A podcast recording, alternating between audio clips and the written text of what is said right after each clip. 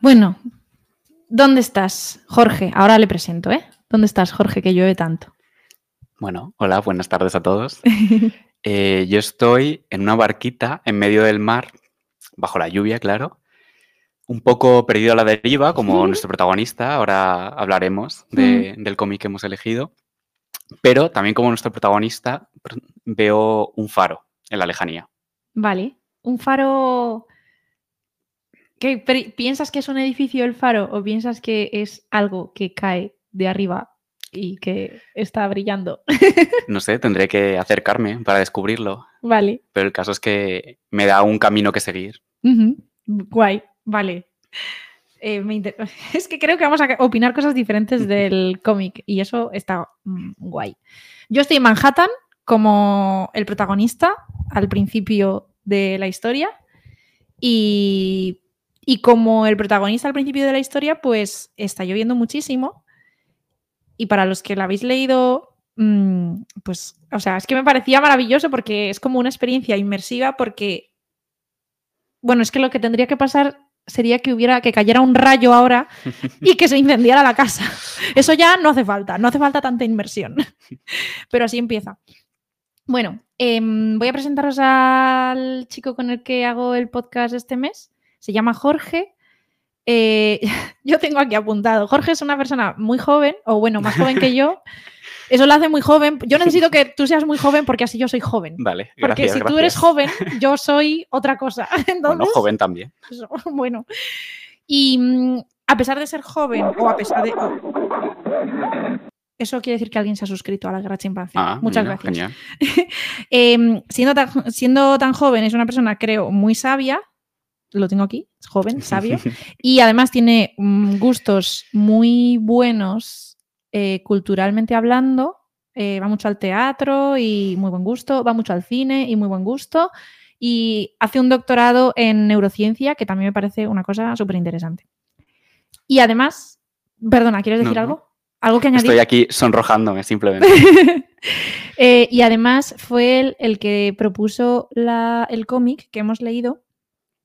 Y bueno, antes de empezar, yo te quería preguntar eh, si tú, porque yo he visto en muchos sitios que, has- la- bueno, lo que hemos leído, eh, que si a veces se refieren a él como novela gráfica y otras se refieren a él como cómic. ¿Tú sabes cuál es la diferencia?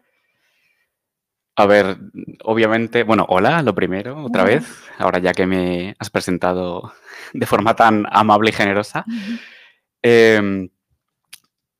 Desde una voz una experta como es la mía, lo que yo tengo entendido, al menos a nivel teórico, es que cómic se refiere más a la típica grapa, que es una tirada más barata, digamos, eh, serial, de la típica historia de superhéroes, de Marvel, DC y este tipo de franquicias. Y novela gráfica es más relacionado con la novela, ¿no? Como una sola historia en un solo libro o dos normalmente, eh, más con una edición más cuidada, aunque luego evidentemente se hacen recopilaciones también de lo que se suele llamar cómics. Y que se vende eso como ya una historia cerrada y que no, no tiene continuación y Vale. que simplemente una historia. Pero si me preguntas a mí a nivel personal, Sí. eh, lo considero mm, como una diferencia un poco absurda y un poco elitista, si quieres. Es que verdad. igual hay gente que le hace mucha ilusión decir que lee novelas gráficas, pero se siente un poco peor si dice que lee cómic. Total. Entonces, yo lo llamo, yo llamo cómic a todo. Vale, muy bien, muy bien. A mí me gustó mucho, o sea, yo como que decidí, bueno, decidí, quería eh, que al proponer Asterios Polyp, que ahora lo decimos todo junto, pero bueno, al proponer Asterios Polyp, yo no quería que fuera el hecho de ser cómic o novela gráfica. Vamos a referirnos a él como cómic porque me parece muy bien lo que has dicho. Eh, yo no quería que fuera el hecho de ser cómic lo que identificara la- el tema del mes, o sea, mm, entonces lo pusimos con una novela, con una novelita así corta. Pero mm, es el primero que leemos, la, la verdad es esa, es el primer cómic que leemos, pero ojalá leamos más, porque a mí me ha gustado mucho la experiencia. Yo no leo muchos cómics y, y este me ha gustado un montón. Es Bueno. que, bueno, este es increíble. Bueno, ahora hablaremos largo y tendido de él. Sí. Eh, bueno, pues nada, eh, vamos a poner la sintonía del programa eh, y a- anunciar formalmente que en febrero, en Libros Bajo el Paraguas, hemos leído eh, Asterios Polip de David Mazzucchelli.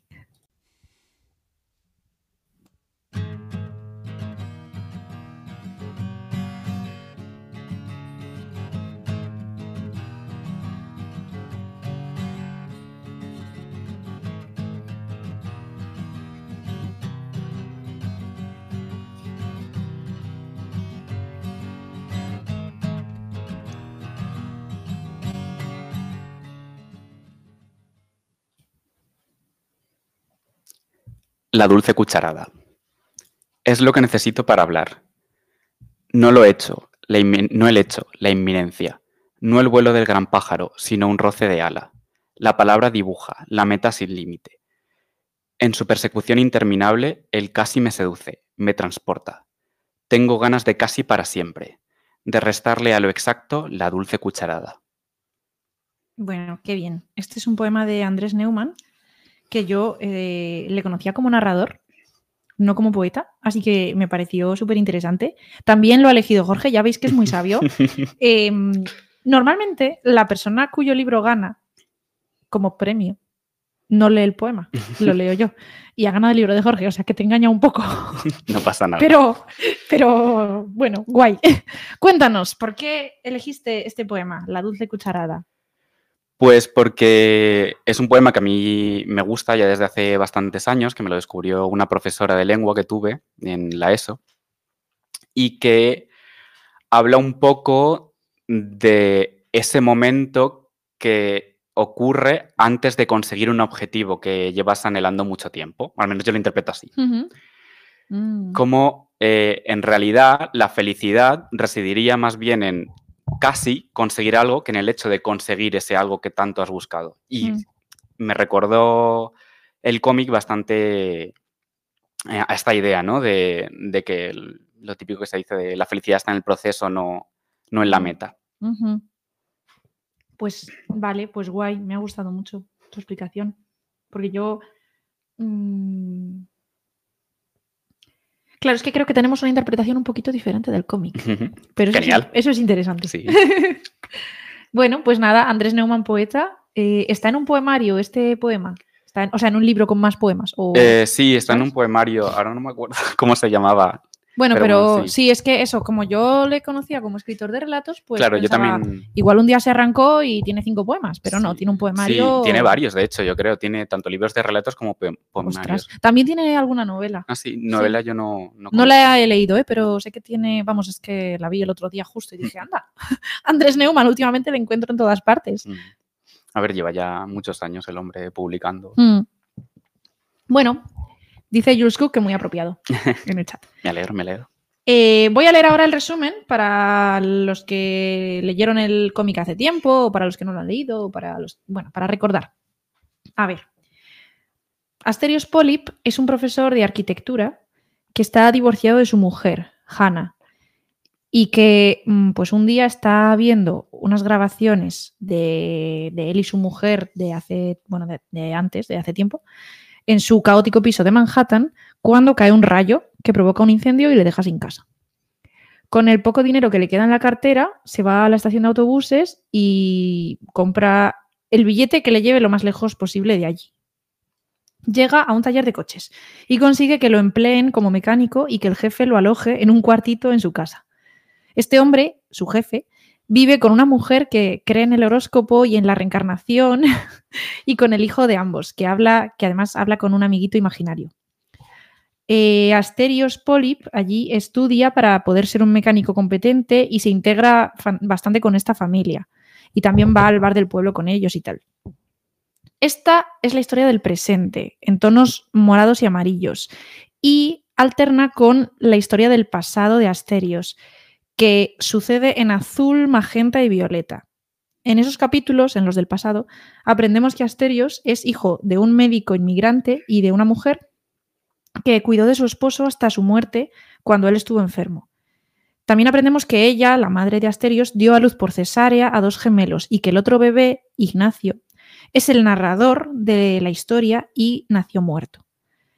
También aprendemos que en la universidad es donde conoció a Hannah, una escultura brillante y poco segura de sí misma con la que acabó casándose.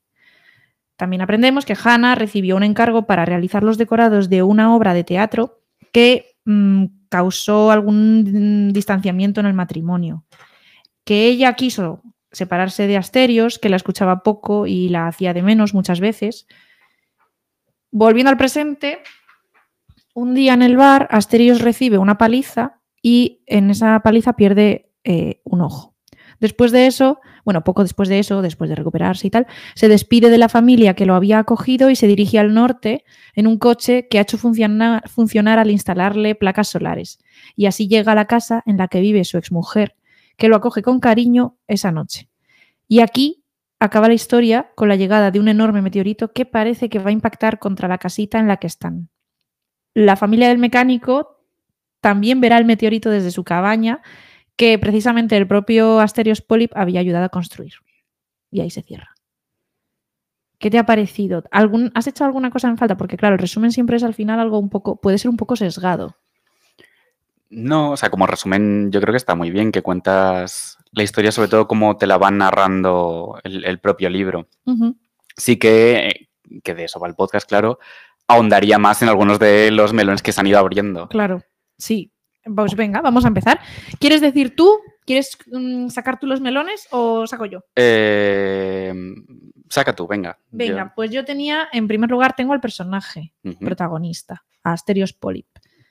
Eh, nos dice Jules Cook que el presente está en colores complementarios, lo que implica más contraste, el morado y el amarillo, y el pasado está en colores análogos, el cian y el magenta que si Jules Cook nos lo explica como experta en pintura, pues lo agradeceremos.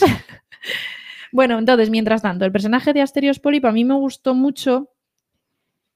Em, a ver, es un señor que es un poco, es un cretino. Sí. ¿No? Pero a mí lo que más me ha gustado, me han gustado mucho dos cosas. Una así un poco rollo poloster, que ya luego comentamos, y otra que es eh, pues como la idea esta de del corte, de, o yo veo, yo veo que es un personaje muy cortado, muy incompleto, mm, como una simetría que no se puede realizar, como una mitad de algo, por, eh, varias cosas. Una, por el gemelo que está muerto, que esto me encanta, que el narrador sea el gemelo muerto, es maravilloso. Luego, eh, la mayor parte de las veces el dibujo de Asterios sale de perfil, que eso es muy interesante porque cuando pierde el ojo, claro, hasta entonces, hasta que no pierde el ojo, el perfil no era tan importante, pero cuando pierde el ojo, salir de perfil sí que te cambia mucho la, situación. Luego también él es, eh, lo, dicen varias veces, yo creo, eh, él es arquitecto académico, o sea, sus proyectos no se, o sea, vale, él los piensa, pero no llegan a realizarse en físico, digamos. Entonces eso también me parecía como una especie de sección de estar seccionado, no sé. Veía como la sección en él la veía en muchas cosas. Luego, eh, cuando te hablan de, de, cuando llegó el padre, que era inmigrante, eh, dicen que un funcionario mm, perezoso o mm, descuidado partió el apellido a la mitad. Y por eso se apellida Polip. O sea, no te dicen el apellido completo, no lo sabemos, pero el apellido inicial era más largo. Polip es un, es un corte. Y, bueno, de momento, o sea, tengo más cosas, pero mm, dale. Sí. o eh, con, cosas nuevas que tengas tú o con lo que yo he dicho. Claro, como yo tampoco lo había interpretado, aunque me parece bastante guay eh, esa visión, como alguien incompleto, sino como alguien insatisfecho, que bueno, al final tiene bastante que ver, ¿no? Una cosa con la otra. Eh, esto que mencionas justo de que él se dedique a la arquitectura, pero desde un punto de vista académico, que incluso tiene muchos premios por sus proyectos y eso, pero nunca, a pesar de ser súper famoso y súper laureado, mm. nunca ha llegado a construir ni un solo edificio. Mm. Y todo este tipo de cosas me hace pensar en una persona que como que ve un poco la vida desde la barrera que eso también le hace ser un cínico, por supuesto, que eso, bueno, es, bastante obvio, ¿no? Como trata al resto de sus compañeros, a sus alumnos, a las mujeres, es... Sí, sí. En fin, eh,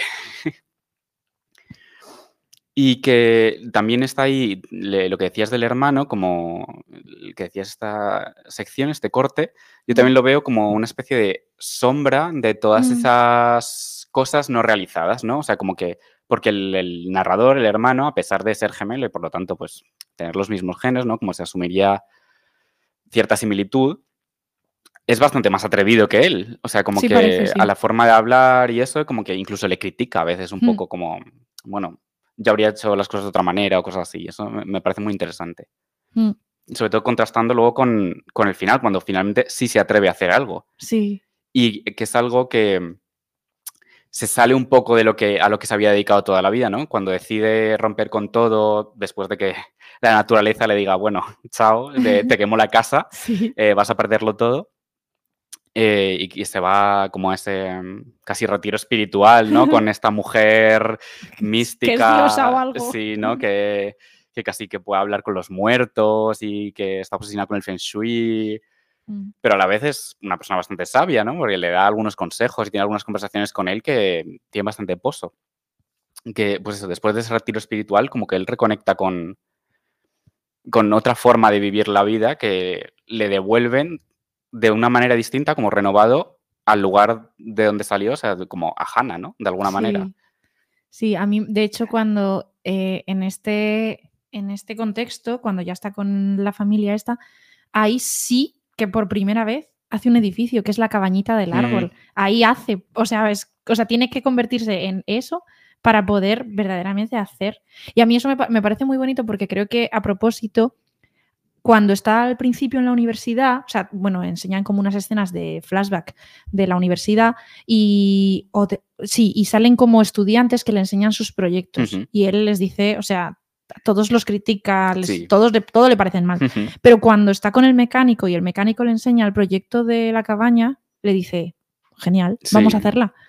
Y eso, o sea, ahí es donde se ve, yo creo que ahí es donde tal cual, tal cual, en lo de esto es una mierda con los universitarios y vamos a hacer esto con el mecánico es donde dices, vale, este señor ya es otra persona, ya por fin, no sé, mejor. Claro, y en, en ese proceso de casi ascensión budista, si nos queremos eh, mantener en esa línea mística, eh, me parece muy significativo que cuando él pierde su casa porque se le quema, él en su huida de, de ese incendio, para no morir, básicamente, eh, recoge unos pocos objetos Mm, que luego irá dejando por el camino, objetos en los que luego vamos viendo a lo largo de la historia que tienen mucho peso, por ejemplo, un mechero de su padre y cosas así, sí. pero luego cuando está en esa casa y empieza a ver las cosas de otra manera, se empieza a desprender también de esas cargas, incluso esas que emocionalmente podían ser más positivas para él, porque en su casa también hay muchas cosas muy negativas, que luego podemos hablarlo si quieres, y ya él consigue como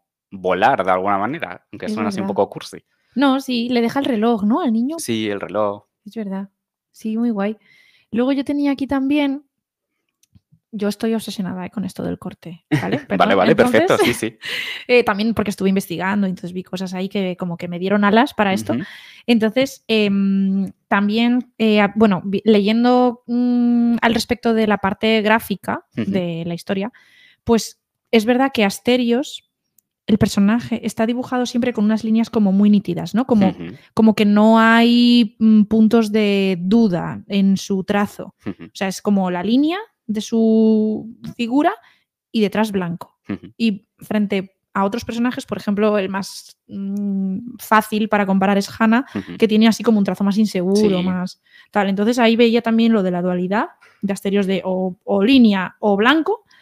Y luego se cuenta, em, que luego tengo apuntado para hablar cosas de mitos que aparecen por ahí. Ah, sí. Eh, mencionan así un poco como de pasada, yo creo, eh, creo que lo hacen Asterios y Hanna, puede ser, no sé, el mito de mm, un mito, el mito de Aristófanes que sale en el banquete de Platón, que me pareció muy Sí. guay porque también es gente seccionada, o sea, según este mito de la creación, eh, antes había los seres humanos en realidad tenían, eran como dobles. Bueno, lo que ahora entenderíamos por dobles. Tenían pues cuatro brazos, cuatro piernas, dos cabezas y tal. Entonces, del Sol venían un tipo de seres humanos que eran pues como dos hombres juntos. De la Tierra, do- eh, otro tipo de seres humanos que eran dos mujeres juntas. Y luego de la Luna, otro tipo de seres humanos que eran los andróginos, que eran mitad hombre, mitad mujer. Y entonces Zeus, en uno de estos enfados que Zeus tenía de vez en cuando, se cabrea y decide cortarlos a la mitad.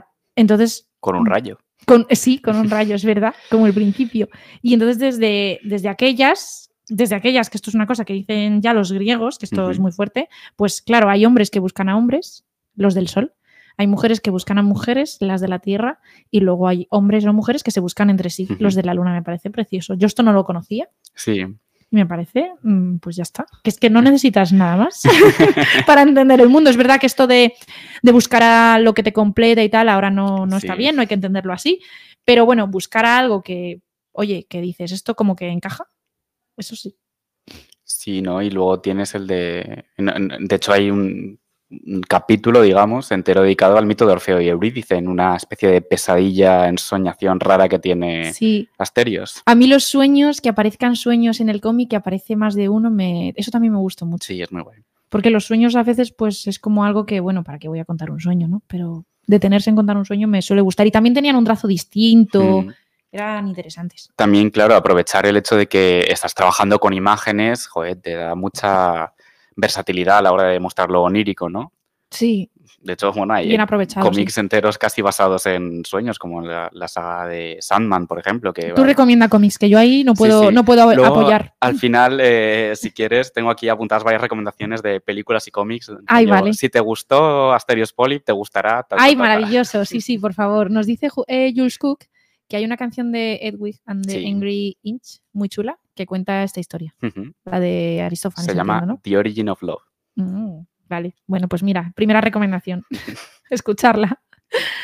Em, ¿Qué más? ¿Quieres decir algo más de Mm. Asterios en sí mismo? Luego yo ya tengo aquí Hannah, otro personaje. Vale, sí, o sea, podemos también como ir mm, como llegando hacia Hannah a través de Asterios también Mm, por el apartado gráfico que comentabas ahora de cómo está dibujado Asterios, también es muy interesante que cada uno tenga su color, que el Mm. de Asterios sea el cian y el de Hannah sea el magenta, y cómo cuando ellos están bien se van juntando los colores, que eso es gráficamente es muy, muy chulo, una Sí, forma de representar. Muy chulo, sí. Y luego al final, cuando se reencuentran, no, no sucede esto de que se juntan los colores, pero sí sucede, que me parece muy tierno, eh, cuando van empezando a hablar y va Sí. fluyendo la conversación, los bocadillos empiezan a Se entrelazarse. y eso es- es, entremezclan, sí, precioso. eso es, una, eso es muy bonito. Eh, yo con los bocadillos también me parece que es muy guay que cada personaje tiene una tipografía. Sí, eso es que es como, o sea, mm, es que eso es- estás viendo el sonido, es, me parece maravilloso. Cómo este señor ha dibujado el sonido, me parece. Total, total. El, el tono de la voz es muy guay. Con esto había un videojuego, pero claro, Asterios Polyp es anterior, es que Asteri- es del 2009, ¿no? Eh, pero yo he hecho, he jugado a un videojuego que es una especie de mezcla entre videojuego y cómic, a lo mejor tú lo conoces. Jules Cook lo conoce porque lo jugué en su ordenador. O sea, es de ella. Entonces, Jules Cook, si nos puedes decir el título, no sé si se titulaba Florence. Ah, Florence, sí. es como una guay. historia que tú vas que es muy completando. cortito. Sí. Sí. Y entonces eh, recuerdo que una cosa que me gustó mucho fue que cuando discutían los personajes, los Mm. bocadillos eh, se hacían afilados, el, el contorno del bocadillo. Y cuando estaban bien entre sí, pues eran redondeados y suaves. Florence era entonces. Sí, es- eso es Florence. Es un juego ah, muy mira, guay. dice nos- Cook nos dice que tú lo jugaste antes. Sí, sí. Pero claro, eh, Asterios es anterior a Florence. A mí lo de Florence me Mm. pareció rompedor, pero cuando he visto esto he dicho, bueno, es que... Claro, sí, sí. O sea, tampoco sé yo mucho de historia del cómic. O sea, he leído bastantes cómics, pero sobre todo siglo XXI es lo que, donde más he leído. Entonces no sé si empiezas a rascar en Mm. principios del siglo XX y tal, si puedes encontrar cosas así. Pero me parece que este cómic precisamente es muy rompedor en el aspecto gráfico por este tipo de cosas, como lo de los bocadillos, el, el tipo de la tipografía que se utiliza para cada personaje. O también incluso, por ejemplo, hay un momento que me acuerdo que me, me gustó mucho, que es un detallito muy tonto, pero hay un mosquito ¿Mm? que es cuando va en la camioneta con el, el- el- el del garaje, el hombre este, el mecánico.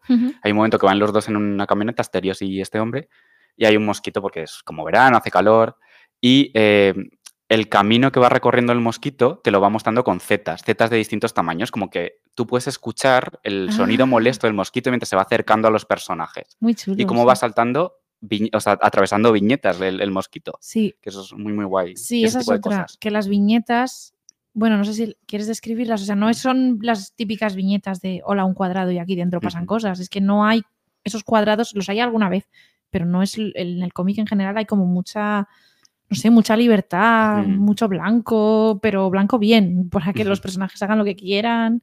Sí, está muy bien. a veces son redondas, a veces triangulares, depende de lo que se necesita. Aprovecha muy bien el medio que tiene y por eso yo creo que también es bastante referente dentro del mundo del cómic este, este cómic y que luego ha tenido impacto y no, no diría que ha sido copiado, pero eso ha, ha servido de Sí, homenaje, inspiración. sí. vamos, sí, inspiración, eso, sí. Y también en- a nivel visual, como a la hora de pintar las viñetas, ya sean de la forma que sean, eh, por el hecho de usar imagen también toma cosas, yo creo, un poco cinematográficas a veces, ¿Mm? como el uso de la luz, Sí. que hay escenas en las que, por ejemplo, hay una escena en la que se ve muy clara, en la que están discutiendo, una de tantas, eh, Hannah y Asterios, Sí. en la que pues Asterios empieza como a eclipsar a Hannah, ¿no? Mm. Como típico de hombre.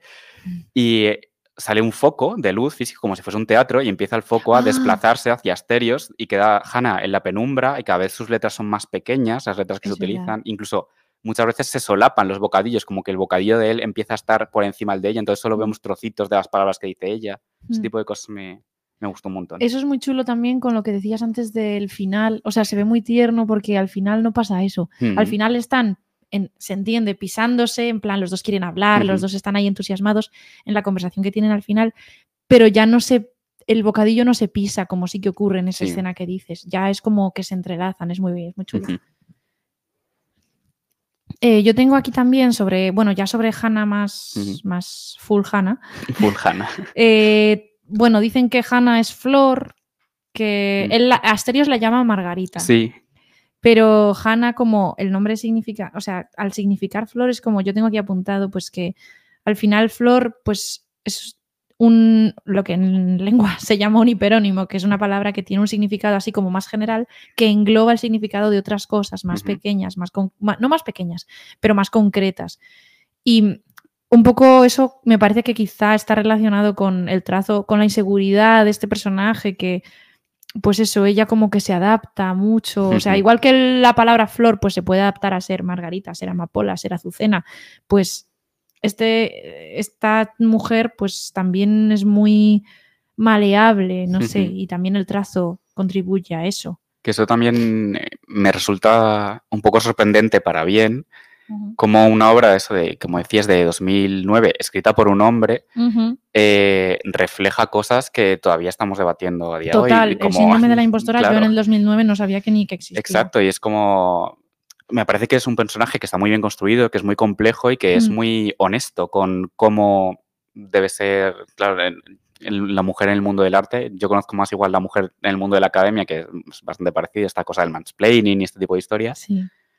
Eh, pero me parece eso que está muy bien y que no, no la infantiliza, o sea, no es como pobrecita, sino que ella realmente tiene cosas que decir y tiene cosas que aportar, porque luego te muestra sus obras y son obras que están bien y que tienen un, tienen un discurso y ella sabe hacer cosas.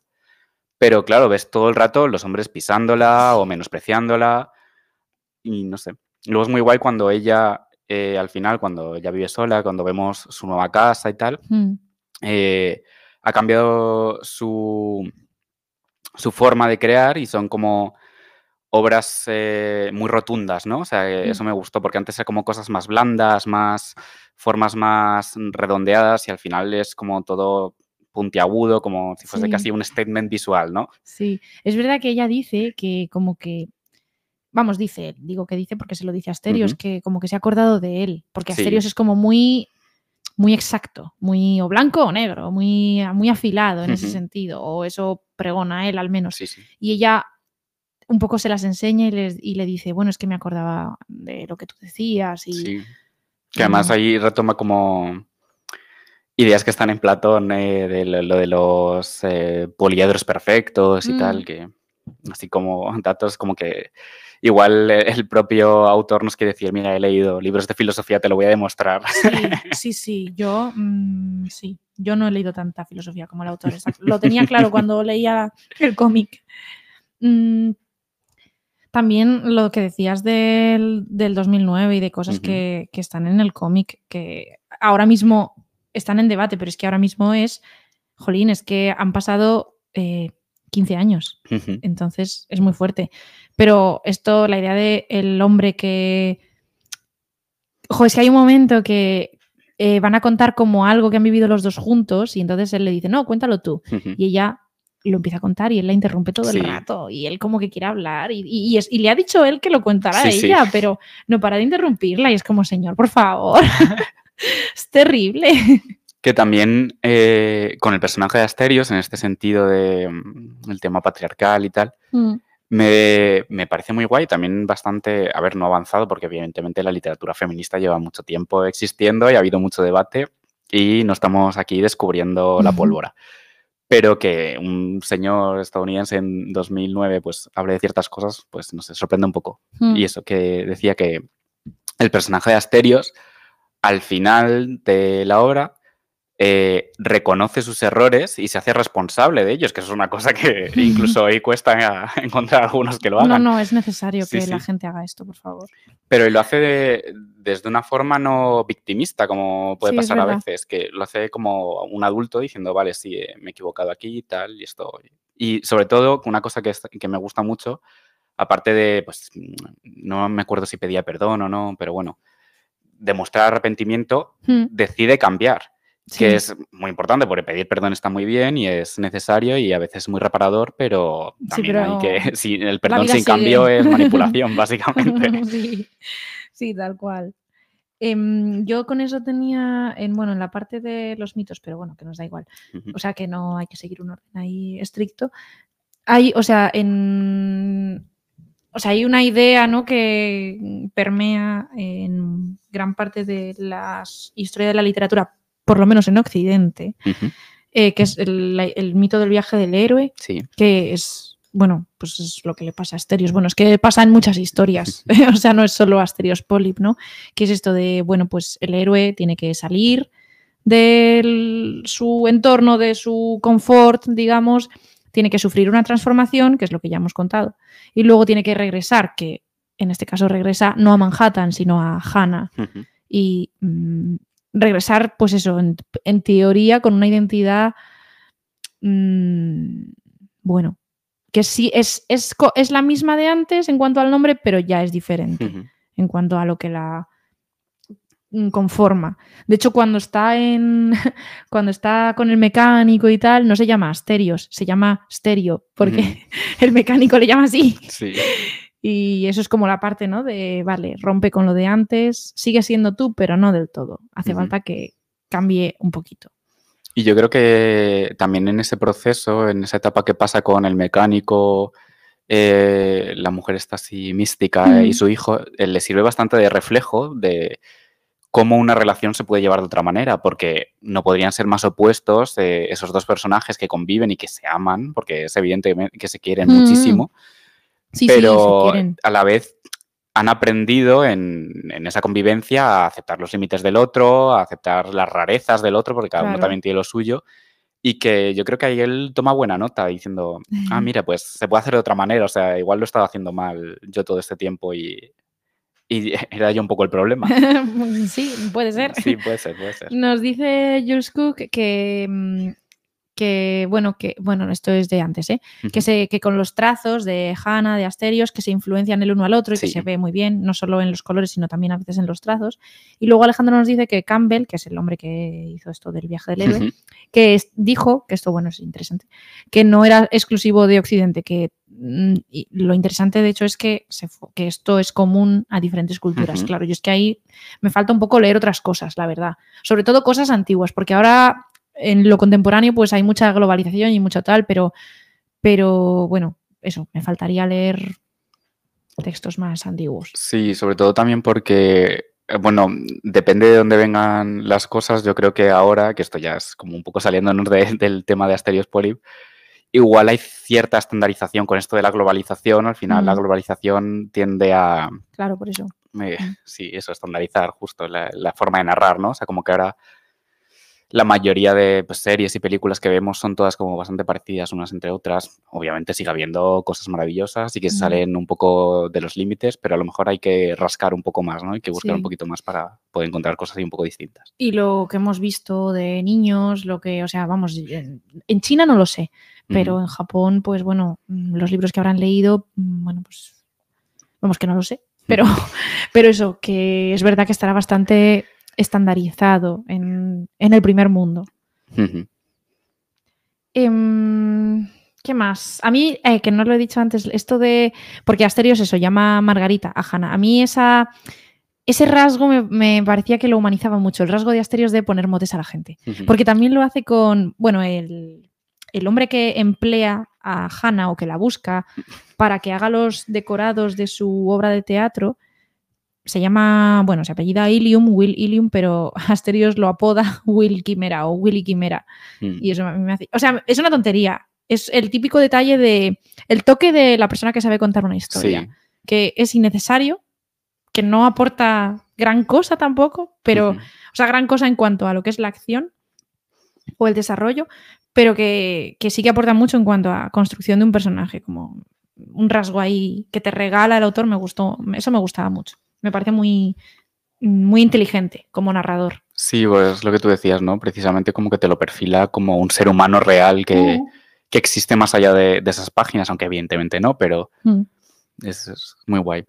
Que yo tenía que apuntar también que Will, o sea, como que Will, el, bueno, Will, sí, ¿no? Will, el coreógrafo este, eh, que tiene algunas similitudes con Asterios, algunas Sí. porque, bueno, lo de pisar a Hanna total, pero luego que igual que Asterios es un arquitecto que no construye, eh, Will es un coreógrafo que no baila, y, pero es que Asterios se lo dice, se mete con él por eso y es como, a ver, señor, que tú Claro. eres lo mismo. No te das tuyo". cuenta, ¿no? Que es bastante gracioso, porque además ese personaje está súper cari- caricaturizado, ¿no? O sea, es muy ridículo, es muy evidente que es un baboso Mm. y que es eso, absurdo, incluso la forma de dibujarlo, ¿no? Como que es muy pequeñito, pero Mm. exageradamente pequeñito, o sea, como que les llega a todos por la rodilla, Mm. está todo el rato gritando, enfadado, entonces es como, amiga, date cuenta, ¿no? O sea, como que, bueno, aquí hay algo que si te está molestando es porque igual hay algo ahí que debes rascar. Mm. Eh, te quería sacar yo ahora un tema también. Dale, sí. Eh, bueno, dejando un poco de lado los personajes, tampoco del todo, evidentemente.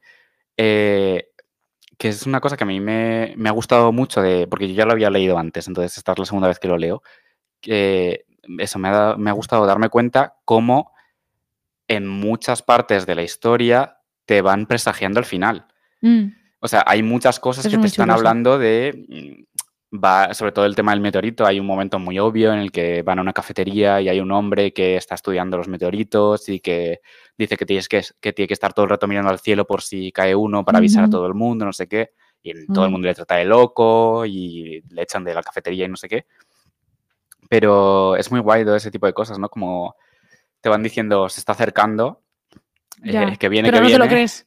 No, bueno, claro, yo no me lo creía. Yo, bueno, no me lo creía, no lo vi, no vi las señales. Luego ya Claro, dices, de hecho, eso yo la primera vez que lo vi, que bueno, eh, también me gustaría saber tu opinión o cómo tú lo viviste eso, me resultó súper impactante el final, cuando de repente, porque claro, es una cosa casi mágica, casi de, de máquina, ¿no? De- Sí. Que está, porque llega al final, está ya casi todo bien, ¿no? Como que se han un poco empezado a reconciliar Hannah y Asterios desde otro lugar, se entienden de- como una relación más horizontal, de tú a tú, no tanto de superioridad y de profesor casi alumna, y de repente cae un meteorito y les mata, o sea, no se ve cómo les mata, pero es evidente que les va a matar. Sí. Entonces, ¿qué- ¿cómo viste tú esa, A esa mí, escena? a mí el final me gustó. eh, yo lo leí de una sentada. No Ujú. sé si es tu experiencia lectora también. o- Yo la primera vez lo leí más rápido y ahora tomando notas y eso lo he leído un poco más despacito. Pues yo me senté y no me levanté. Entonces estaba como ya muy dentro, muy dentro. Y, y claro, no, tampoco, o sea, no, lo vi venir, o sea, nada. Además, bueno, otra escena que presagia esto es que van de picnic un día eh, con el- la familia sí. del mecánico y tal. Bueno, van solo el niño, la mujer esta mística y Asterios.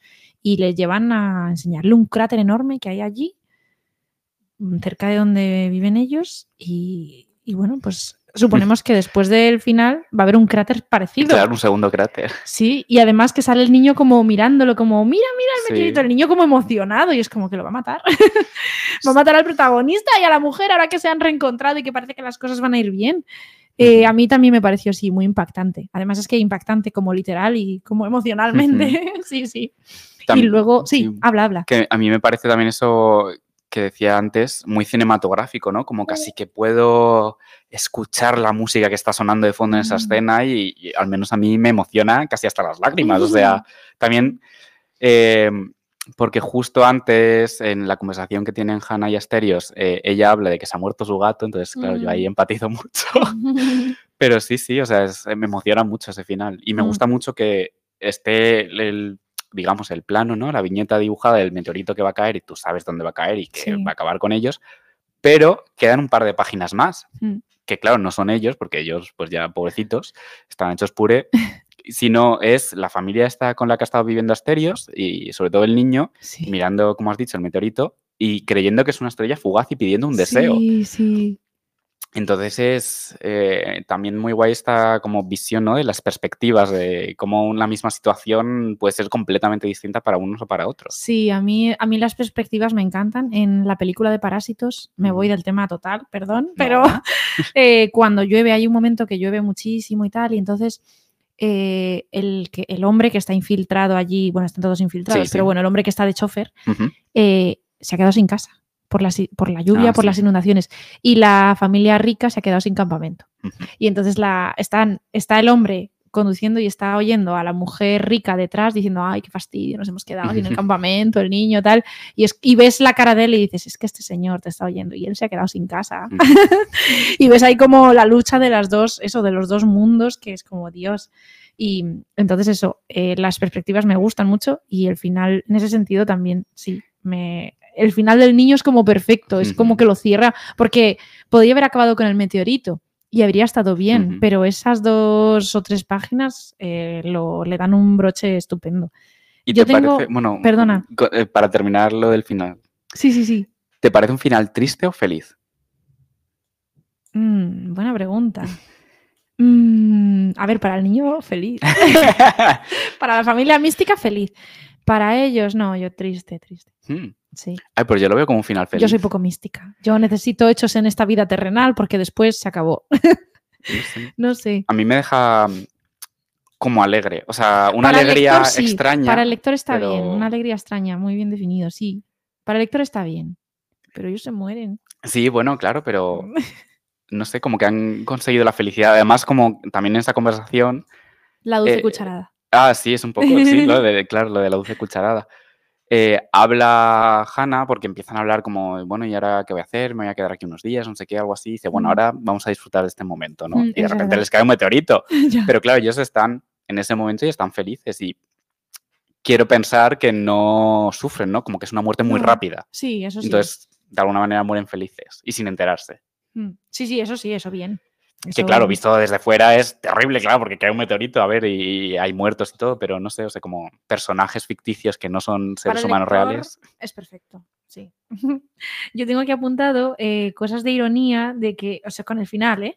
Que hay un momento cuando, mm, cuando la, bueno, es que la mujer está, eh, le organiza el cuarto acorde a las Sí. vibraciones, o sea, los muebles y todo, toda la disposición de las cosas que hay en el cuarto de Asterios en, cuando vive con esta familia, lo ha pensado esta mujer mística según, pues, yo qué sé, las vibras, los chakras, no sé, bueno, en fin, estas cosas.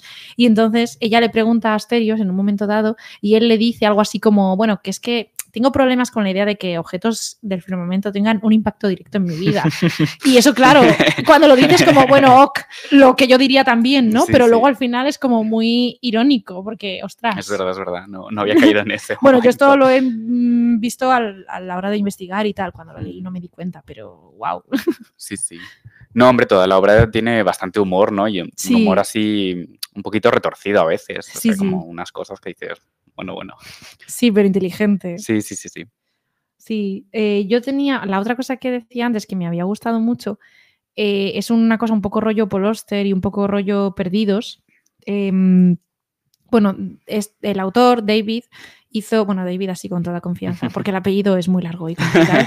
Eh, el autor hizo, adaptó una novela de Paul Auster y, bueno, no tiene por qué tener relación, pero, o sea, no, no en plan que Paul Auster haya influido en él, sino que a lo mejor tienen un gusto por según qué cosas que puede coincidir, que es como que el accidente sea el motor de, de- de la historia, el- un poco el accidente, un poco el azar. Como, porque es que la, pel- la película, la historia avanza mucho con accidentes, con cosas que pasan un poco que escapan al control de Sí. los personajes, o sea, el rayo que cae al principio, que es lo que quema la casa, al final el meteorito, eh, Asterios mm, se presenta allí en la, en la estación de autobuses, saca el dinero y dice, bueno, pues a donde me lleve el autobús. O sea, Mm. como que no, no controla demasiado. Luego, em, cuando ya, es verdad que a la, después de toda la transformación y tal, en el, entre comillas, regreso del héroe, ya no es que le llevan en autobús, ya es que va él conduciendo, que eso ya es un cambio, ¿no? Ya es como, bueno, yo por lo menos yo conduzco, pero el coche se le para. Sí. Entonces también eso es un poco accidental.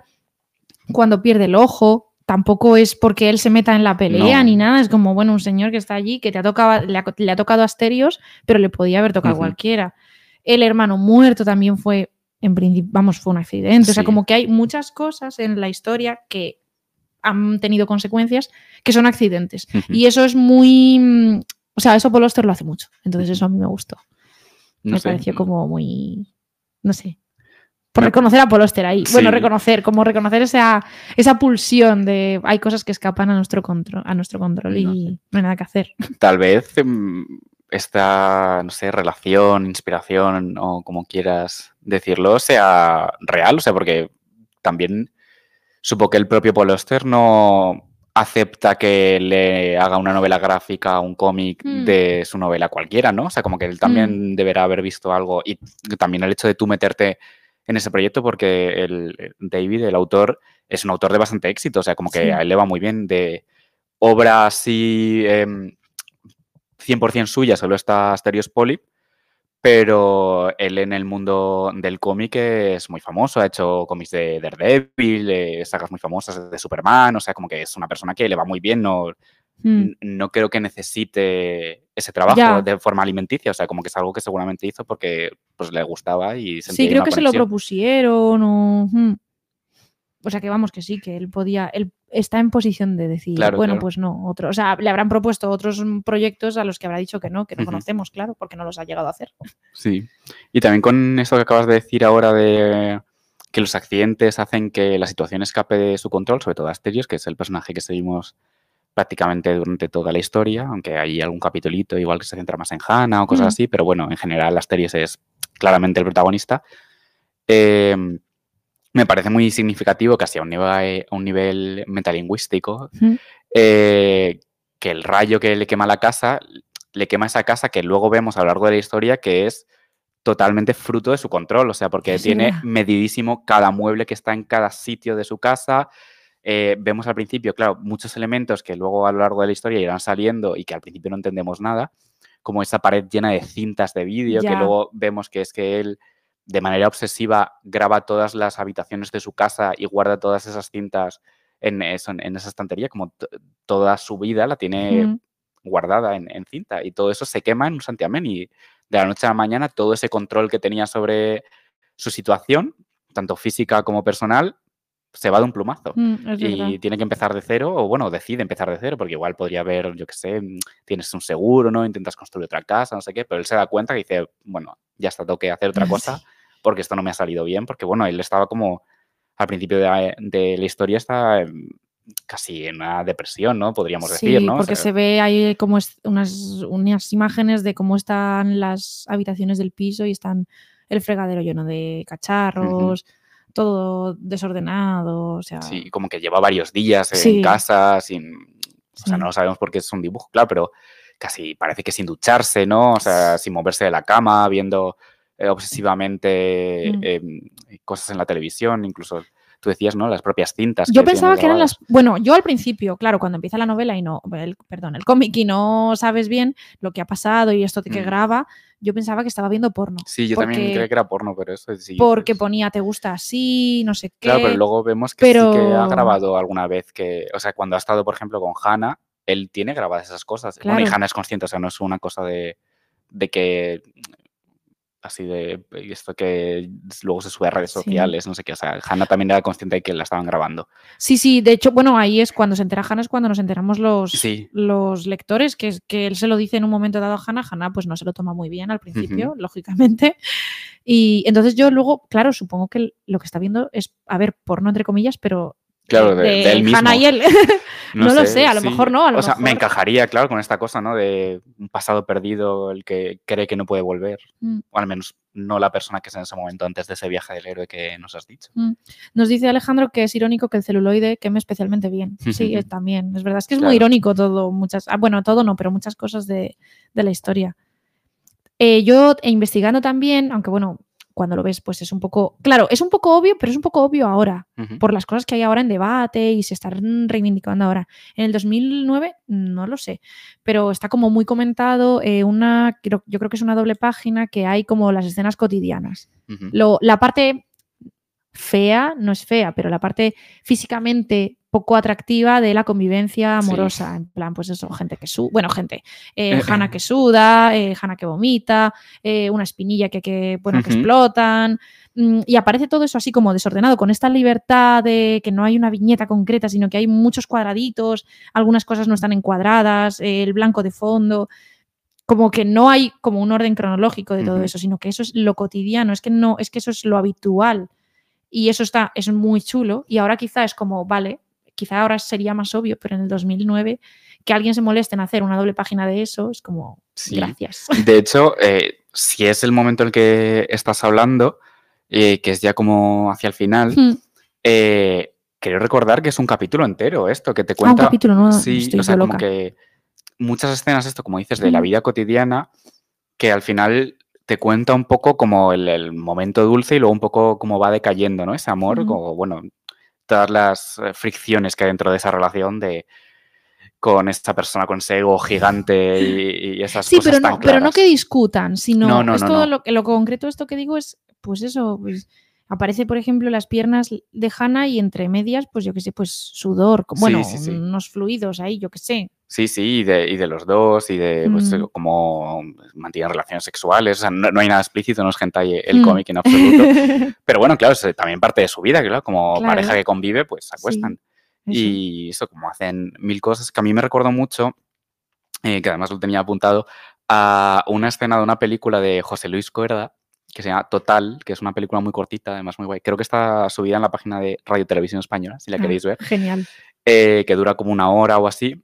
Y hay un momento en el que en una sola escena cuenta el desarrollo de una historia de amor entera desde el principio hasta el final de una pareja. Como que son dos, eh, una- un chico, bueno, un hombre y una mujer, que ay, él es Miguel Reyani, ya ahora no me acuerdo Mm. quién era. Y van caminando, entonces van teniendo una conversación, pero la conversación es como eso, como si fuesen al principio pues dos novios que se están conociendo, luego empiezan a salir, luego como casi que deciden casarse, de repente aparecen niños correteando eh, detrás de ellos porque han tenido hijos, de- empiezan a pelearse, no sé qué, al final, al final del paseo, que el paseo a lo mejor son cinco minutos, Ujú. deciden divorciarse y cada uno sigue por un lado del camino. Ah, Y que es, o sea, es- está hecho de una forma cómica, pero es bastante impresionante como a nivel de guion y en un plano secuencia consigues reducir condensar de forma bastante exacta eh, una pareja entera, una relación de años. Y me recuerda un poco a esa sensación, ¿no? De cómo has condensado en unas poquitas páginas una cosa que es bastante compleja al final, es la convivencia, el amor terrenal, ¿no? No el amor solo idealizado, sino el amor de, uy, de vivir con una persona. O sea, sí, muy mucho. guay. No conocía la peli. Total se llama, ¿no? sí. Muy bien. Pues, eh, ¿qué más? Mm, tenías, eh, bueno, yo ya tengo aquí cosas, bueno, tenía lo de los mitos, que aparecen mucho, bueno, él se llama Asterios, que esto no lo hemos dicho con lo del meteorito, también es... Mm, El nombre es en verdad, sí es verdad. mismo- Madre mía, como no me he dado cuenta de eso. el sí, en sí. sí mismo es una cosa Totalmente. Eh, y, mm, y, bueno, también Asterios parece como así como rollo griego. Y hay una parte que salen, hay un sueño entero, lo que decías. ¿no? De Orfeo y Eurídice. Eh, yo luego, esto lo he encontrado investigando, ¿eh? a mí no se me había ocurrido, vamos, ni de lejos. Eh, dice- hay gente, bueno, es que claro, eso también es interesante, que hay mucha gente, bastante gente que ha estudiado esta novela en plan académico. Bueno, esta novela, ¿ves? Que me sale novela, porque por Sí, lo que bueno. decías tú del elitismo. Sí, sí. no, Eh, pero- Hay gente que ha estudiado el cómic y la historia en plan académico y, mm, y salía lo de, claro, que Asterios pierde un ojo y lo comparaban con el cíclope y tal, como con una criatura. Yo no veo tanto la... O sea, la veo, veo la correspondencia física, pero Sí, no bueno, veo la claro. correspondencia en nada más. pero el cíclope de, de la Odisea. yo qué sé, un cíclope como criatura mitológica. Sí, bueno. Pero el cíclope vale. no tiene nada que ver el cíclope de la Odisea con Asterios. No, claro, en absoluto. Asterios es, eh, vamos, que sí, que no, que no, que son como las antípodas de, sí. del pensamiento. Pero bueno, como que un poco como que lo convertía en una criatura también así como especial, Ujú, en mítica. Sí. Y mm, luego también sale un momento cuando Asterios. eh, salen unas escenas, claro, él es profesor de universidad y Ujú. sale como distintas alumnas que como que se le insinúan Sí, y bueno, con y algunas se de acuesta las cuales algunas, sí. sí, se acuestan con él o él se acuesta- bueno, se acuestan mutuamente. Y, pero al principio, cuando llega, entendemos, la primera alumna sí que aparece como una escena de como si él fuera Ulises y estuviera atado y Es verdad, las, sí, las sirenas sirenas. y tal. Entonces es como muy todo. mm, hay- si quieres ver la Odisea y si quieres ver mitología griega, mm. eh, hay campo aquí para, para esto. Y, mm, Hombre, y en esta idea, ¿no? De irte de casa para volver a casa, eh, Claro. sí que está, ¿no? El retorno a Ítaca. Si quieres estirar Claro. el chicle, puede estar lo que tú quieras. Sí. Bueno, es que el, el hombre este Campbell, cuando hizo lo del viaje del héroe, eh, lo que iba tomando como referencia era, era la Odisea. O sea, era Ulises, vaya. Y mm, vamos, que sí, que hay mucho mito. También eso, lo que decías de la filosofía, eh, aparte de esta parte, además de esta parte como más griega, eh, cuando Asterios dice, le, se lo dice a Hanna, porque claro, él se lo tiene que explicar, eh, que, que, cómo ser, que, si, que quizá todo el mundo en realidad es una representación de lo que cada uno tiene en su cabeza. Entonces ahí es muy chulo como también gráficamente, pues de repente aparecen un montón de personas y cada persona está hecha mm, como lo que nosotros prejuzgamos que es en función de, pues quizá de- en función de lo que se dedica. Vale, pues te hago ya el retrato y dos trazos y tú eres una interrogación. Y dos trazos y tú eres una cosa curva. Dos trazos y tú eres una letra y así. Y eso, bueno, eso en filosofía debe tener, o sea, rollo, si nos podemos fiar de los sentidos o si Claro, no y tal, eso tiene que tener muchas explicaciones que yo desconozco. Sí, eso, a ver, bueno, entrar un poco en el tema del idealismo y el realismo y tal, Sí. que dentro de esas eh, visiones, de, sobre todo del conocimiento y el contacto con el mundo, hay muchas corrientes y muchos autores distintos que dicen cosas diferentes, pero sí Mm. que hay visiones eh, dentro de la filosofía que hablan de eso, de que solo existe nuestra mente de alguna manera, ¿no? O sea, que es- Sí. no somos capaces de conocer el mundo de ninguna manera, de hecho, incluso no somos capaces de decir que exista un mundo como tal, solo somos capaces de decir lo que nosotros percibimos. Eso es lo que nosotros vemos y eso. Que al final, tratándose de un cómic, esto tiene como mucha relevancia, ¿no? Sí, Porque sí. es un cómic es visual en gran parte. Entonces, tú estás viendo lo que el autor Hmm. dibuja. Y con esto que acabas de decir también me resulta chulo, aunque no sé, supongo que daría para más análisis, el hecho de que tampoco estamos viendo lo que Asterios ve, sino estamos viendo lo que su hermano muerto Sí, sí, sí, eh, es ve. verdad. O sea, como que incluso cuando Muy dibujan a. Asterios y cuando dibujan a Hannah, Mm. es, eh, tenemos una visión externa, ¿no? También como que hay un tercer personaje que no está callado porque habla, el, el hermano muerto habla, pero como que está ahí un poco en tinieblas todo el rato, pero todo el rato nos está dando su punto de vista y vemos el mundo de Asterios a través de sus ojos. Sí, es verdad. Que yo creo que, bueno, es que el autor es maestro, o sea, es que Sí, sí, es que está muy bien. es maestro en cuanto a dibujante, pero también novelísticamente es muy Sí, bueno. Bueno, y su- en su año le dieron muchos premios y tal, Mm. y, y con razón, vaya. O sea, es, es que bien merecidos están. Bueno, nos dice Jules Cook que ella eh, tampoco había caído en lo del nombre. Está en shock. Sí, es que es fuerte. Asterios, claro, es que está no evidente, está ahí. Es Sí. como que, madre mía. Y mm, Whiskels nos dice que eso que estabas contando es, se llama solipsismo. Sí, bueno, el solipsismo es eh, ese- eh, esa visión lleva al extremo, ¿no? Creyendo que solo existe tu mente, o sea, de O un sea, individuo. Y dudar de la existencia de las demás mentes. Como le- se habla de esta visión como de...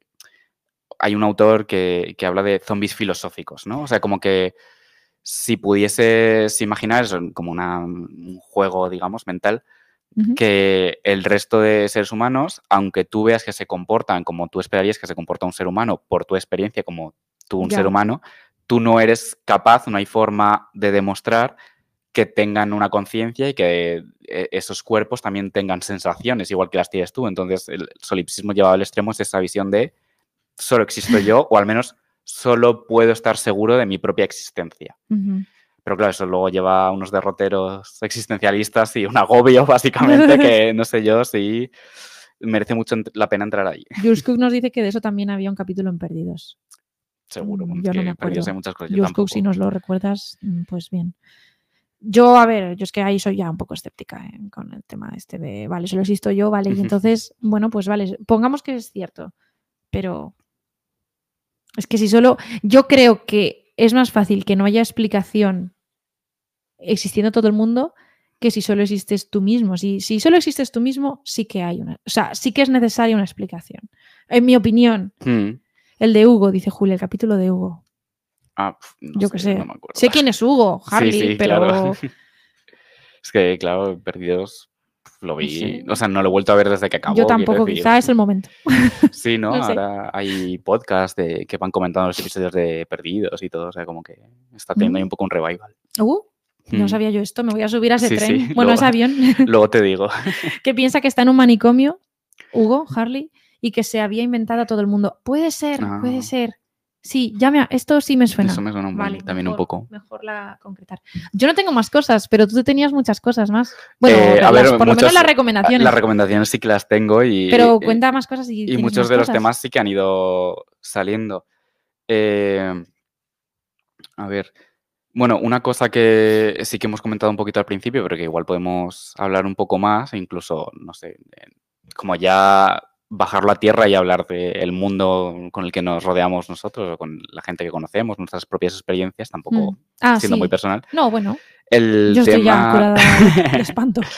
el tema de que, mm, a pesar de que Asterios ha conseguido lo que se supone que es el éxito, ¿no? O sea, Mm. lo que canónicamente se define como éxito porque es premiado, es admirado, es valorado, ha llegado lejos Sí. laboralmente, él no es en absoluto feliz con eso, que Mm. también, eh, que, que justo en un momento en el que se trata este tema es cuando me acordé del, del poema del casi, ¿no? De que el, el hecho de llegar al objetivo al final luego muchas veces es un bajón, Mm. que es mucho mejor estar ahí a punto de conseguir las cosas, el quitarle esa dulce cucharada, como dice Andrés Neumann, Mm. que el hecho de comerte el postre entero, porque luego ya, ¿qué haces después?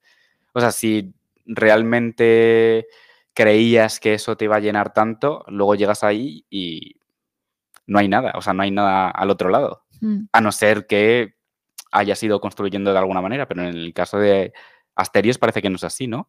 Que él ha llegado a ese punto y que él dice, bueno, y un poco, ¿y ahora qué? Sí. Y eso mm, quieres bajar a lo personal. Yo, No, o sea, no, no, por, eh, no porque o de- tenga o nada mi opinión, en vaya, al memoria, sí, pero sí, sí. O no sea, sé. Yo creo que hay como, es verdad que cuando se habla de éxito, así como sin más, eh, sin decir más, se piensa siempre o se relaciona con lo profesional. Y bueno, a mí, en mi opinión, bajando a lo personal, a mí eso me parece un error. sí, O sea, así nos va, así tenemos a la gente infeliz. Vale, sí, que gana mucho dinero, por ejemplo, pero infeliz. O vale, sí, que es eh, doctor en no sé cuantitos y el mejor de su clase. Vale, sí, muy bien, pero infeliz, porque la parte emocional y personal queda totalmente desatendida. Hay un momento eh, en el que eh, Hannah tiene este trabajo de, de los decorados y Asterios quiere ir a ver una exposición.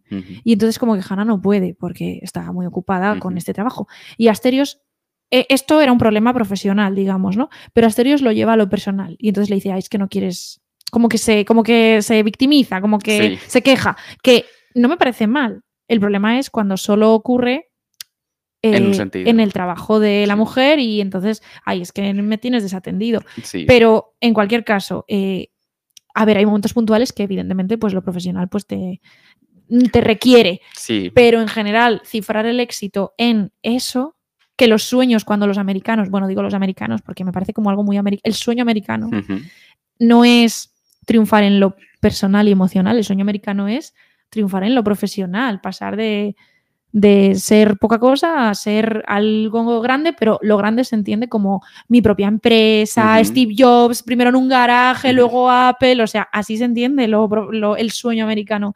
Y los, en La La Land mm, eh, la pareja se rompe por perseguir sus sueños, que claro, son ser actriz y pianista.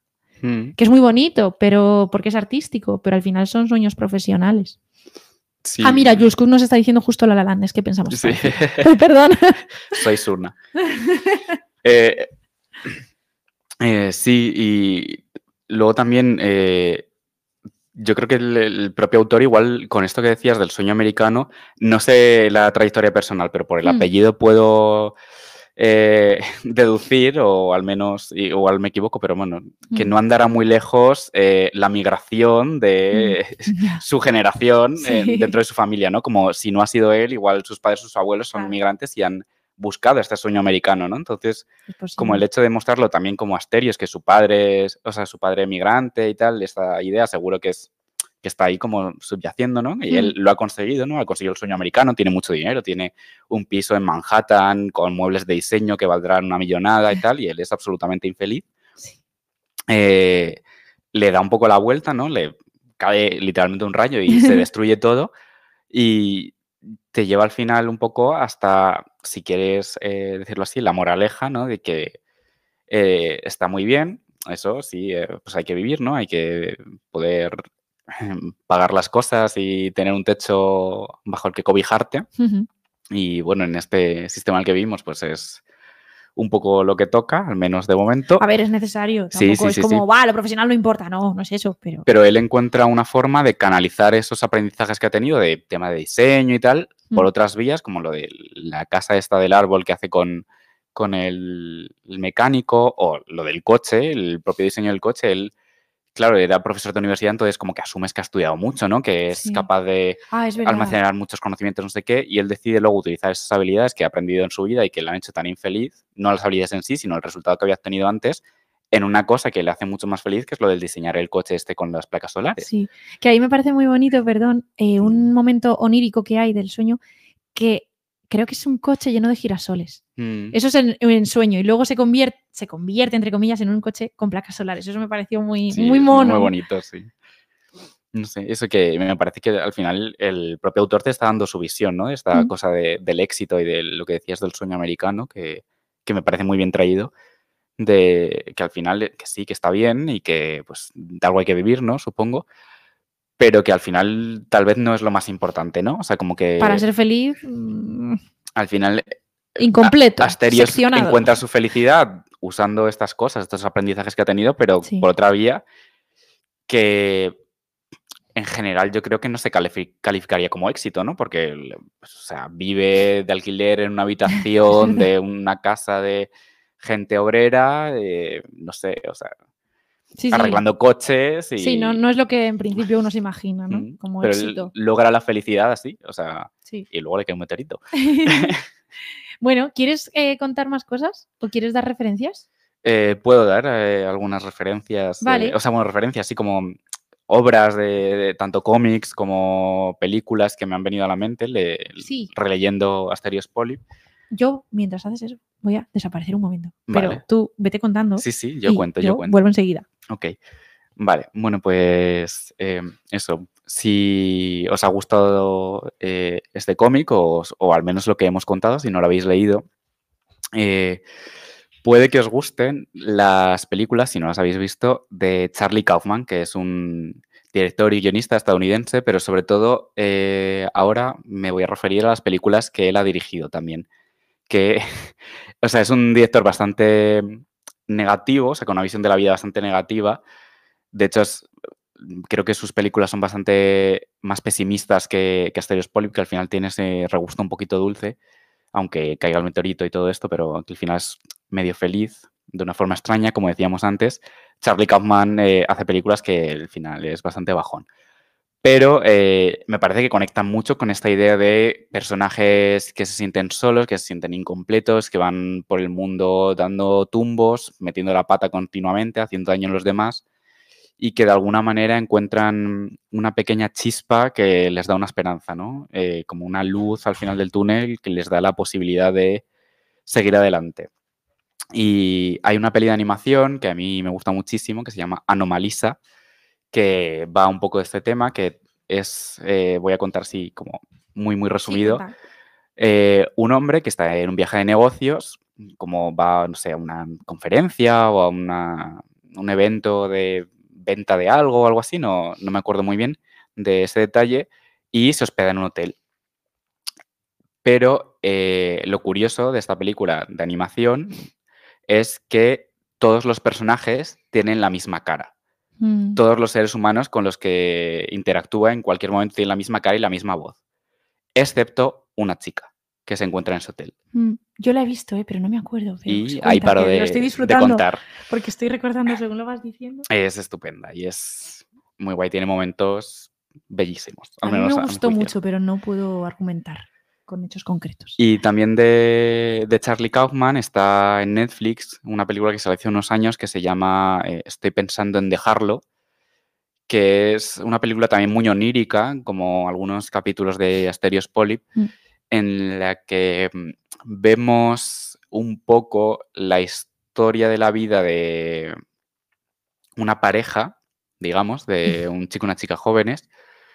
Y al principio parece todo mm, más o menos normal, como que van a visitar a los padres de él por Navidad o Acción de Gracias, una cosa así, pero de repente empiezan a aparecer cosas extrañas, como si estuviese en un sueño, ¿no? Como que de repente empieza a cambiar la ropa de los personajes, así al principio son pequeños detalles y luego ya cosas más grandes y termina como con una reflexión final sobre cómo ve Charlie Kaufman, yo creo, vaya, la vida y cómo se relaciona él con el mundo que, bueno, creo que no deja indiferente. Nos dice Jules Cook que esa no la ha visto. Pues yo tampoco, Jules Cook. Pues Eh, pues pronto, en sus pantallas. y también terminando ya con las películas, ayer justo vi una película que me gustó muchísimo me emocionó un montón de Andrew High, que es un director, no sé si es estadounidense, creo que sí, eh, que se llama, que está ahora en cines y se llama eh, Desconocidos o Extraños o algo así. Desconocido. sí. Desconocidos, sí, en, en inglés es All of Us Strangers, que salen eh, Andrew Scott y Paul Mescal, son los protagonistas. Y va también de dos chicos, que sobre todo se centra en uno de ellos, en el personaje de Andrew Scott, que viven en un edificio bastante lujoso, de muchas plantas, como con mucha seguridad y tal, Mm. pero viven solo ellos dos en ese Mm. edificio, no vive nadie más en ese edificio, solo son, solo son los únicos de- vecinos del edificio. Y un día hablan por primera vez, Ajá. después de estar meses ahí viviendo. Y luego, por otro lado, también está como una historia de, digamos, un trauma pasado que tiene el personaje de Andrew Scott y que a través de mm, casi realismo mágico Mm. eh, intenta lidiar con él. Y no cuento más. Bueno, y es muy quiero ver bonita. todas, por favor. Y es. mm, Bueno, tampoco diría que es triste, o sea, tiene cosas tristes, pero bueno, es. eh, no sé, emocionante. Y eh, volviendo a los cómics, que bueno, estábamos hablando de un cómic, ¿no? Sí. un cómic que me gustó muchísimo, que además me recomendó Jules Cook Ah. Y que ya lo he introducido de cabeza en mi top. eh, es eh, Jimmy Corrigan, el chico más listo del mundo o el niño más listo del mundo, algo así se llama, de Chris Ware, que se escribe W-A-R-E. Y es una historia, bueno, como dos historias contadas en paralelo. Una, el- la de Jimmy Corrigan, que es un personaje totalmente triste, solo, eh, con un trabajo totalmente alienante en una oficina. eh, su vida es la cosa más neutra que te puedas imaginar, como el color beige hecho persona. Y eh, te van contando la historia de, de su vida, de él como adulto, su relación con su madre, que es mm, particular y tal. Y a la vez la historia del, creo que era el abuelo de- del personaje de Jimmy Corrigan. Como hay bastantes paralelismos entre la historia de uno y la de otro y es muy guay. También tiene un final bonito, digamos. O sea, como es todo bastante Bonito triste. extraño. o- Sí, es como... Es crudo, pero eh, tiene una chispa. O sea, como que hay algo a lo que agarrarse, no, no te Mm. Deja a la deriva. Que eso me parece un poco también pasa en el de Asterios Polyp, como he dicho. Y luego ya un cómic que a mí me, también me flipa, que se llama Aquí, Ah, que es un cómic muy raro, ese sí lo conozco. Que Bueno. es casi una experiencia eh, sensorial más que un cómic, porque no hay una historia como tal. Y que es que Richard Maguire, que es el, el autor, elige un lugar del mundo, en plan del planeta Tierra, como un- un fragmento de un, de un espacio, como si colocase ahí una cámara y estuviese rodando durante siglos en ese lugar. Entonces, en ese lugar se van construyendo casas, poblados, eh, hay de repente un bosque, va intercalando como momentos de distintas épocas, de distintos años, ves como el comienzo de una historia y luego ves cómo finaliza años después, pero tampoco te cuentan qué pasa entre medias. Entonces es, es muy guay como van solapando un montón de épocas y me parece que también, también transmite un poco esta sensación de melancolía, pero un poquito de esperanza que, que a mí al menos me da Asterios Polyp. Mm. Jules nos, ese lo conozco también por Jules Cook, yo todos los cómics que me vienen por ahí. Eh, Jules nos dice que el direct... No. ¿Quién has dudado si era estadounidense? Eh, Andrew High. Andrew, pues dice que es británico, lo último. Ah, y luego se ha emocionado mucho cuando has dicho que el top, el Jimmy Corrigan. Sí, sí, me gusta muchísimo. ha puesto ole. y pues, eh, no sé, yo mm, nada más que añadir a tus recomendaciones, que quiero ver, sobre todo las películas que no he visto. Anomalisa sí, pero las otras, la otra, eh, no. O sea que guay. Gracias. Nada, a No ti. sé. ¿Quieres decir alguna cosa más?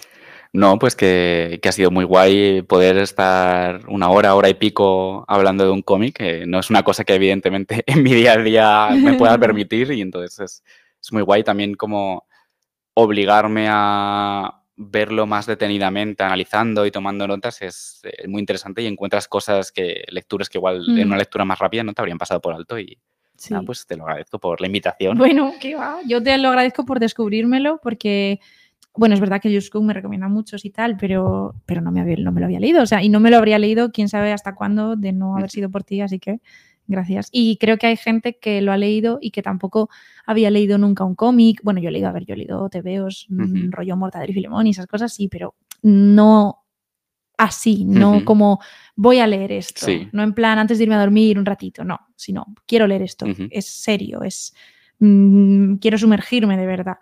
Entonces, pues muy guay, gracias. Nada. Pues vamos a cerrar con un audio de una de nuestras lectoras que efectivamente nunca había leído antes un cómic, a ver qué nos dice. Hola, el libro está muy bien. Eh, claro, tiene mucha fuerza el dibujo. Y, bueno, es curioso pues los diferentes col- colores que se emplean eh, para transmitir sensaciones diferentes. Y, y bueno, al ser una novela gráfica, pues la parte del dibujo tiene, tiene mucha fuerza. Y la verdad es que, es que si, si se miran los dibujos con detalle, pues, pues tienen, están muy bien, tienen un mensaje, tienen un mensaje implícito muy bueno. Bueno, muy buen libro, aunque diferente al resto que, que habéis propuesto. Un abrazo. Pues eso, que se ve, se ve muy bien, estaba pensando en, en lo de las perspectivas y todo eso, se ve muy bien como el asombro, ¿no? Y lo, pues lo que resalta para alguien que no está habituado Sí. a leer esto y que, bueno, que le ha gustado. O sea, qué Mm. guay, ensanchando fronteras. Sí, bueno, y tanto a esta oyente como al resto, si no habían leído antes cómics, pues nada, les animo a seguir explorando que es un mundo amplísimo, tan amplio como puede ser la novela. O sea, tiene un poco menos de historia, aunque tampoco mucho menos, porque dibujos los humanos han hecho desde casi que aprendieron a, a usar Desde pigmentos. antes de escribir. Sí, pero así de manera narrativa, o sea, hay tiras cómicas muy, muy viejas y o, Ujú. sí, cosas narrativas, sobre todo en Asia y tal. Y que hay de todo, para todos los gustos, que cómic no es un género como tal, sino simplemente es un estilo, igual que puede ser Eso el cine o las series o la novela o los relatos, y que hay de todo, hay divertidos, hay tristes, hay más existencialistas, menos. Así que nada, seguir explorando por ahí a ver qué encontráis. Muy bien, bueno, pues gracias, Jorge. Eh, gracias a la gente del chat. eh, felicidades a Pedro. Y no digo quién, él lo sabe. Y, y nada, estad atentos a las redes sociales, al Instagram, arroba libros barra baja paraguas, eh, para, bueno, pues para el tema del mes y para los siguientes eh, libros propuestos. Eh, gracias, hasta luego. Adiós.